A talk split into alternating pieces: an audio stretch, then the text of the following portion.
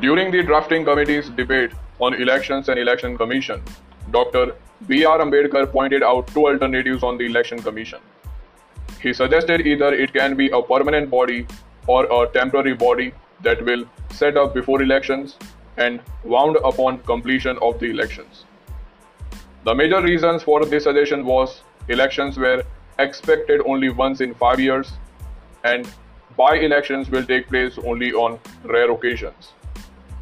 So, B.R. Ambedkar believed that a permanent election commission will have no work between the intervening four years. But other legal luminaries like Professor Shiban Lal Saxena cautioned B.R. Ambedkar. They mentioned reasons such as there is a high possibility of mid-term dissolution of legislative assemblies, there is no fixed term for the houses of legislature. Also, the Indian constitution does not prescribe a fixed election cycle. There might be the case where elections were conducted regularly in some state or the other state. So, in such a scenario, a state of readiness of the election commission is necessary to conduct fresh elections promptly. As predicted by the assembly, India at present facing a constant election in one state or the other. From one nation, one election to one nation, multiple elections. India had concurrent elections for the first two decades. The first general election held simultaneously to Lok Sabha and the legislative assemblies of the state in October 1951. The next three cycles of elections also witnessed concurrent Lok Sabha and legislative assembly elections. The exception to these were Kerala, midterm election held in 1960 on the premature dissolution of the assembly, and formation of Nagaland and Pondicherry Legislative Assembly after 1962 general elections. The last occasion India had near simultaneous election in the country was in 1967. The fourth Lok Sabha dissolved prematurely in 1971. This resulted in a mid-term Lok Sabha election. This was the beginning of the end of simultaneous elections in India. Apart from this, two important reasons disturbed the simultaneous election. One, extension of the term of Lok Sabha during the national emergency in 1975. The other, the dissolution of assembly of some states after the 1977 Lok Sabha election. Recently, only four state assemblies went to the polls along with the Lok Sabha elections. The other states have assembly elections at different times. Further, at least two rounds of assembly general elections are getting conducted every year by the Election Commission. In conclusion, to conduct a one nation one election, the terms of Lok Sabha and legislative assemblies of all states and UTs have to end together. But what will be the significance of one nation one election? The advantages of simultaneous election credit the following three factors as a need. First, simultaneous elections and expenditure. Polling stations for Lok Sabha and Legislative Assembly elections are the same, Further, there is no need for duplication of work in preparing the electoral rolls for the two elections. Hence, no extra labor or expenditure is involved for these purposes. Also, during the conduct of elections or logistic arrangements, drills, training, deployment of central police force can cater to both the elections. All this will mean saving on transport, accommodation, storage arrangements, training, remuneration, and so on. Apart from the election and associated costs, simultaneous election will also bring down the campaign expense of political parties. After one nation, one election, political parties will engage in public rallies, road shows, smaller roadside meetings, advertisements on print and electronic media, etc. for both the elections. So, all this will significantly reduce the campaign expenses. Second, simultaneous elections and governance.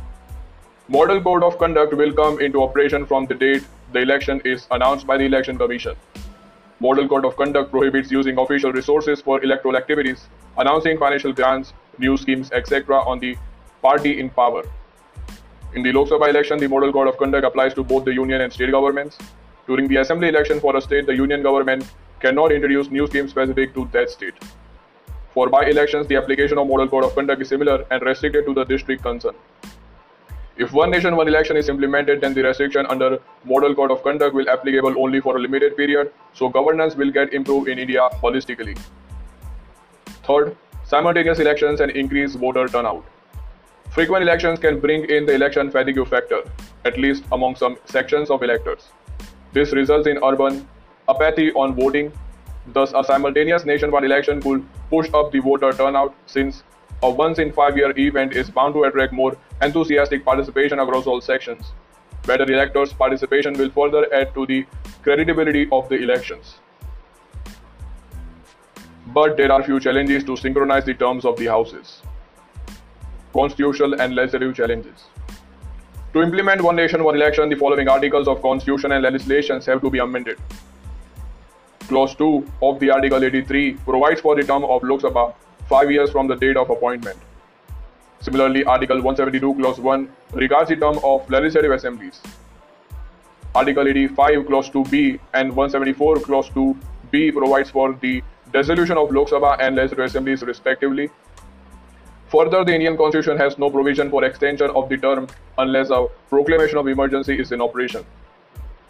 Section 14 and 15 of the Representation of People Act 1951 empowers the Election Commission to notify elections. These sections empower the Election Commission to notify election during the last six months of the term of the House and not earlier than that. Other challenges India needs adequate safeguard in place to avoid midterm dissolution and protect the simultaneous election cycle. A strong political will is also necessary, as the one election will require extending or curtailing the terms of several of the houses in some states, extension or curtailment may go up to two to three years. Doubling of expenses on electronic voting machine and voter verifiable paper audit trail printer. Since the Lok Sabha and Assembly elections are not held together, the same EVMs and VVPATs are utilized for both the elections.